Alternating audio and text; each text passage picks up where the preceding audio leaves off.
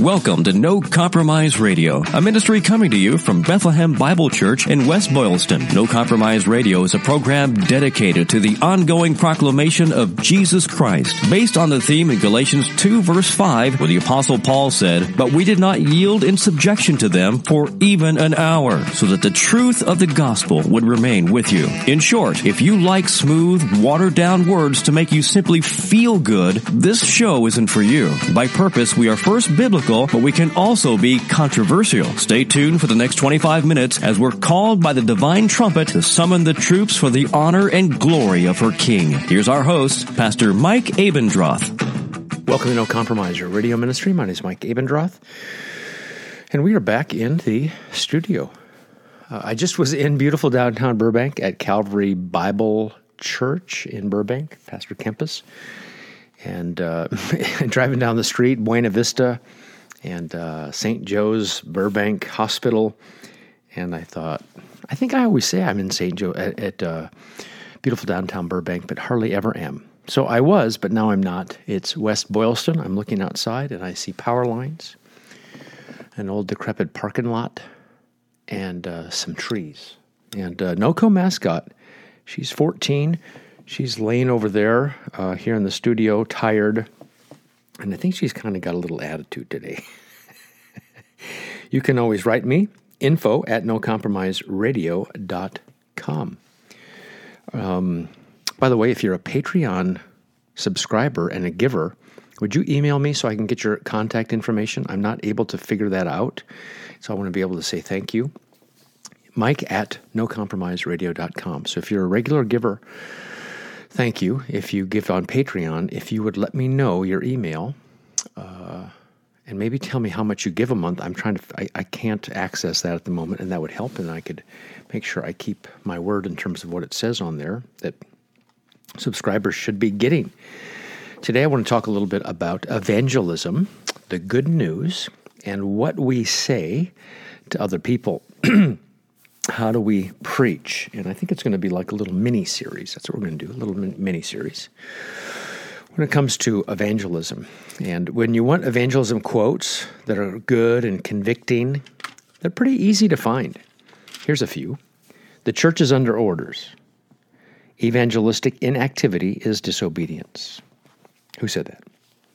John R.W. Stott. Here's one have you wish for others, no wish for others to be saved? Then you are not saved yourself. Be sure of that. Charles Haddon Spurgeon. Witnessing is not a spare time occupation or a once a week activity. It is a quality of life. You don't go witnessing, you are a witness. Dan Green, with the three E's. And lastly, from Oswald Chambers Angels cannot preach the gospel. Only beings such as Paul and you and I can preach the gospel. And I think if you listen to this show, you or even see the title because is the first time you've listened, you would realize that evangelism is important. I don't have to tell you, listeners, that evangelism is important. Now, I might be able to remind you so that you maybe evangelize more, or I could maybe try to not even guilt you, but ask you the question when was the last time you told the good news of Jesus Christ to someone. I, I, have a desire as a pastor to want to evangelize. Uh, I regularly, not always, but I regularly try to turn conversations into gospel conversations, into Bible conversations, something about creation, uh, creator, something about sin, something about different ways to heaven. I regularly will try to do that. And as a pastor, in addition to that, I, I'm supposed to try to equip others for the work of ministry, right? That's Ephesians chapter 4. I probably interact with fewer unbelievers than most of the congregation does. Maybe fewer uh, people in the uh, fewer people in the congregation, fewer people who are unbelievers than maybe you do.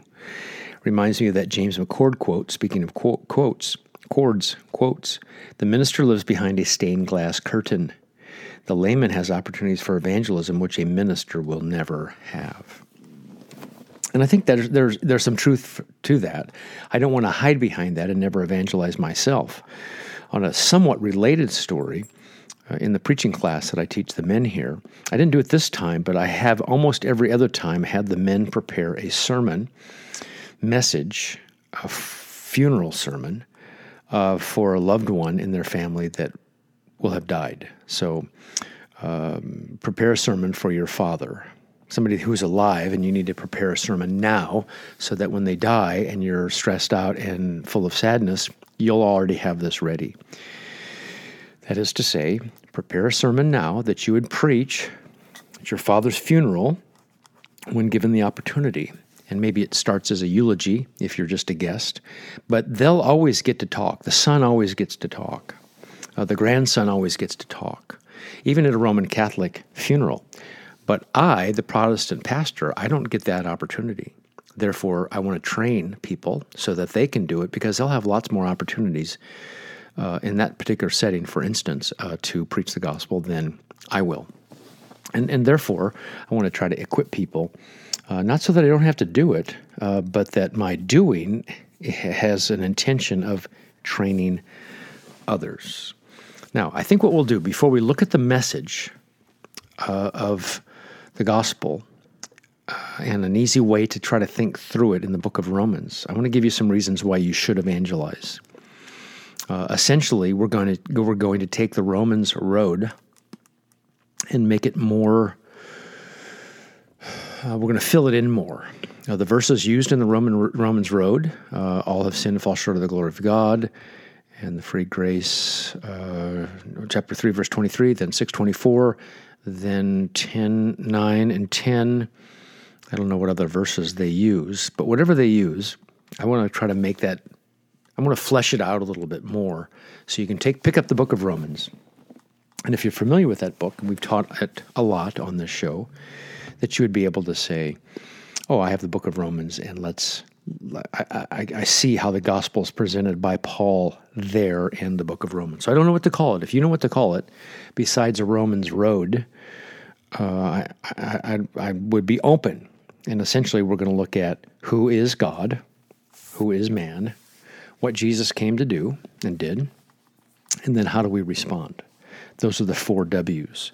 That was fun 30 years ago, 28 years ago. I thought, oh, those are those are four W's. Uh, this is a good way to learn the gospel, four W's. And then I think I found in uh, something basic Christianity, maybe Stott has, he didn't call them four W's, but I think he has four W's. so, of course, I, I'm not making up anything that's original. I'm just trying to take the Bible and uh, try to make it relevant. No, I'm just kidding. Nobody makes the Bible relevant. The Bible is relevant because it deals with God and it deals with sinful mankind. It deals with uh, the person work of Jesus, uh, the Holy Spirit, et cetera. Why should you evangelize? Number one, no particular order but it's the command of Jesus Christ. Matthew 28 And Jesus came up and spoke to them, saying, All authority has been given to me in heaven and on earth. Go therefore and make disciples of all nations, baptizing them in the name of the Father and the Son and of the Holy Spirit, teaching them to observe all that I commanded you. And lo, behold, I am with you always, even to the end of the age. And you notice, as you probably were listening, the singular name in the name, and then we have um, one in essence and three in persons of the Father and the Son and the Holy Spirit, a way that Jesus clearly teaches the Trinity without using the name Trinity. I mean, I don't need the name Trinity in the Bible to believe the Trinity. Actually, there's no, the word Trinity isn't in the Bible. Actually, no English word is in the Bible. Lo, I am with you always, even to the end of the age. Uh, the Lord Jesus gives the Great Commission, is what we would call it, and that is essentially to go preach the good news, because that's because that's how disciples are made, how learners are made. And uh, some have said, S. Lewis Johnson style, that the greatest commission was the Father sending the Son to go rescue his people, the bride. But in light of that, this is a great commission, certainly. So if you want to call this the Great Commission, as long as you have a greater commission in mind, in eternity past with the Father and the Son and the Spirit there is witness, I have no problem with that. Why should you evangelize? Number two, because hell is real. What does Hebrews chapter 10 say, verse 31? It is a terrifying thing to fall into the hands of a living God. And I think if we really believe that, it would motivate us to evangelize, thinking every person has a soul, eternal soul. Every person will have an eternal body one day. And uh, it will either be for the delights of heaven or the terrors of hell. That's pretty sobering to think about. Now, Christian, you never have to be worried that condemnation will be on you because God is just and He won't have Jesus pay for it and have you pay for it.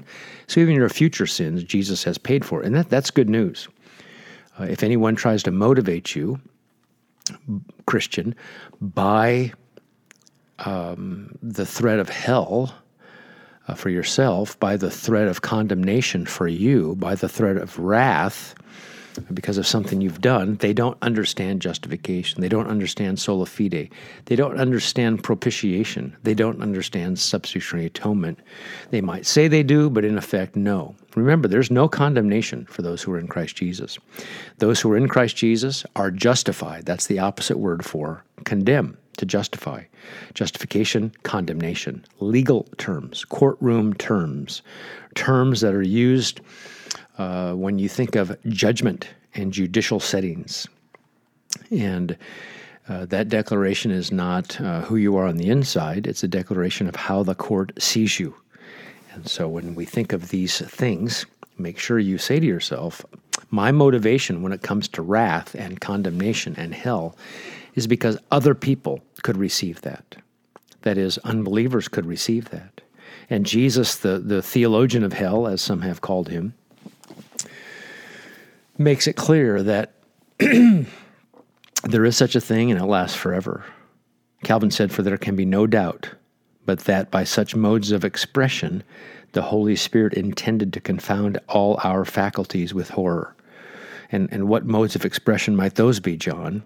Punishment, Hebrews 10, torment, Revelation 14, fire, Matthew 3, 5, 13, eternal fire, unquenchable fire, Mark 6, uh, Mark 9, lake of fire, Revelation 19 and 20, destruction, second death, outer darkness, weeping and gnashing of teeth, the pit, the worm. When, when you realize this is true, uh, when you realize, oh, I got saved from this, from the wrath of God, you're, you're happy, aren't you? I mean, just so joyful so thrilled that you don't have to go. Remember those days where you realized that you're right with God? Now, those are great days.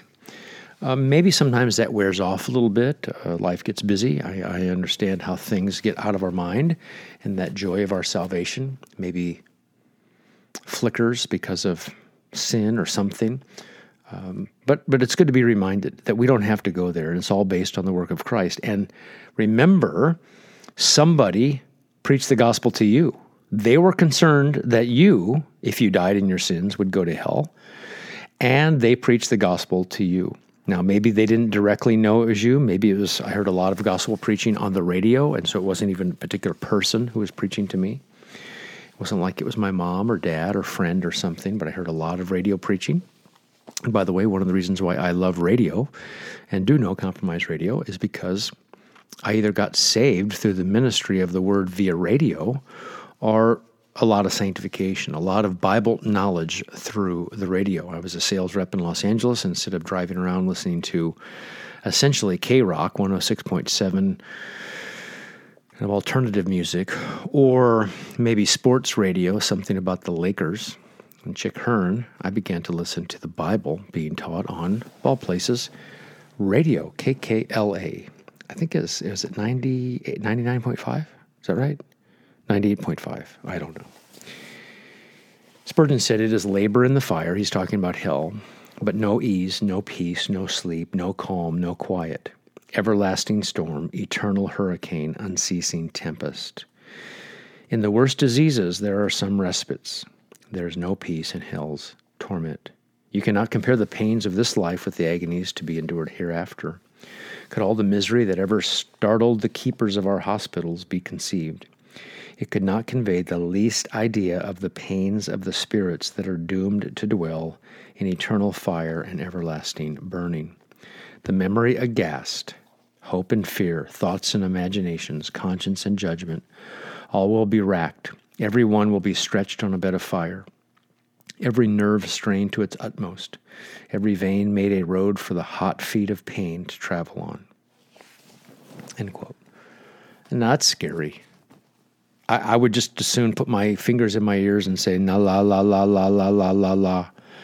But it's true, right? I, when I got the diagnosis I had prostate cancer, I didn't want to hear it. I wanted to put my fingers in my ears, but it was true. So the sooner I can digest that and uh, come face to face with it, uh, the better. We um, can hear the passion of people who don't want others to go to hell with quotes like, If sinners be damned, at least let them leap to hell over our bodies. And of course, you can probably think of times where you evangelized. I remember my grandfather, I thought he was going to die. He ended up dying a couple years later, but on his, what I thought was his deathbed, I had my wife and my mother take grandma away down to the cafeteria at the hospital in Omaha, and I began to preach the gospel to my grandfather. And he was, uh, a, you know, uh, kind of a non practicing Lutheran. Uh, I mean, he would go on Christmas and Easter and those kind of things. And if you ask him, he'd say he was Lutheran. But I remember telling him, you know, if you were going to run off a cliff and you were blindfolded, I'd have to probably tackle you uh, to stop you and you might get the wind knocked out of you, but I would do it because I loved you. And what I'm going to tell you now is probably going to knock the wind out of you. Your baptism as a Lutheran child is not going to save you. And then, of course, Grandma comes back and uh, she starts screaming, Mike, Mike, Mike. She knew what I was doing. And uh, at least, at least I tried. I did preach the gospel to him, but boy, why else should we preach the gospel? What's another reason for preaching the gospel? Well, number three, Jesus was a great preacher of good news.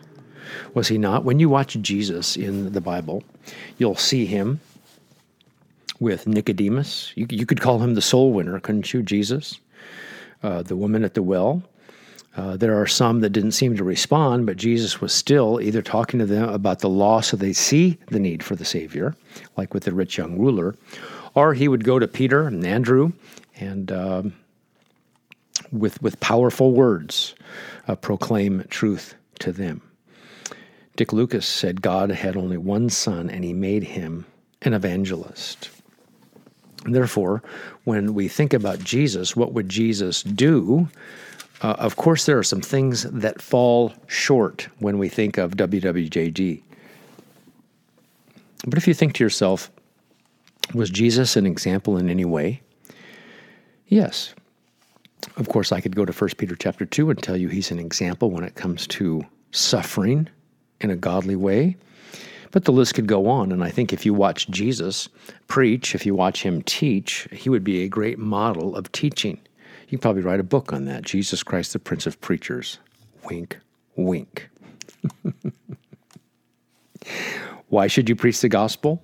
because there's only one gospel. What do I mean by that? If there were two different ways to go to heaven, are three, are more than one, whatever the number might be, well, then, you know, maybe there'd be another person come along and tell them about that. But since there's salvation in no one else, since there's no other name under heaven that has been given among men by which we must be saved, then you've got to make sure they hear that message. If it's well, you could either get saved by Jesus, Muhammad, Joseph Smith, Buddha, Moses, um, somebody, Confucius.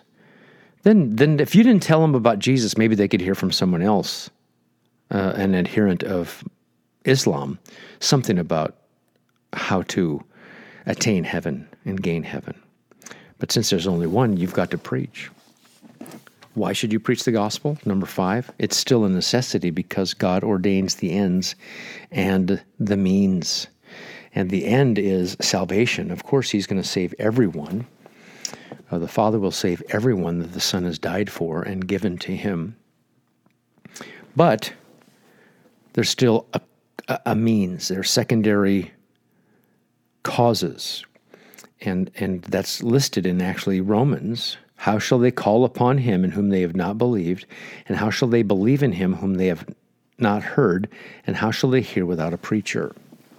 Therefore, why should you evangelize? Because God just doesn't save people without the preaching of the gospel. I guess you, might want to bring up something about children who die in infancy, or, uh, or maybe Down syndrome children, or something like that. I'm not. I'm not talking about these exceptions. We're just talking about regular, general truths. And here's one: uh, you, you've got to be sent to preach, and that's how they believe. So faith comes from hearing, and hearing by the word of Christ. Why should you preach the gospel? Number six, because it gives glory to God. 2 Corinthians 4:15 For all things are for your sakes that the grace which is spreading to more and more people may cause the giving of thanks to abound to the glory of God. Therefore, God gets glory when people trust in Jesus. The angels are thrilled, and it's a good reason to evangelize because I think God gets glory when you just go tell people about Jesus, but he also he, he, he receives glory, the glory due his name, when people say, I take you for your truths and f- for your word, and therefore I will now trust in you and believe in you, the one who sent the Son. What is my dog doing? She's, she's walking around. she's snooping, I think, is what she's doing. Uh, number seven, because you've been entrusted with this message. 1 Thessalonians 2:14 but just as we have been approved by God to be entrusted with the gospel so we speak not as pleasing men but God who examines our heart. And so therefore you're an ambassador, you're you're a, a trustee and uh, whether that's the apostles or people who receive the message from the apostle in this long line of handing the baton to the next generation, you don't want to hide it under a bushel, right? Hide it. No. Hid it, hide it. I'm trying to write on here as we go. And then lastly, uh, I think you should evangelize because there's a harvest waiting to be reaped. That is to say, since the Lord has not returned, uh, there are still elect people who are unregenerate that need to hear the gospel and get saved. Otherwise, if all the elected come, uh, the world would be over. It'd be time to wrap things up whatever your eschatological position is at the end time.